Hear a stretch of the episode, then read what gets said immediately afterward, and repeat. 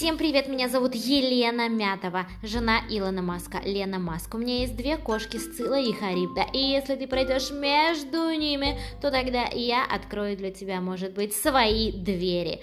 Если ты обращаешь внимание на общественное мнение, если мораль достала тебя и стереотипы уже просто ну не могут тебя оставить в покое, то ты пришел или пришла ко мне по адресу. Я научу тебя спокойно реагировать и абсурдировать каждый стереотип, который выдумало это м, не очень разумное общество, лишь бы только подстроить под себя большинство, системное большинство.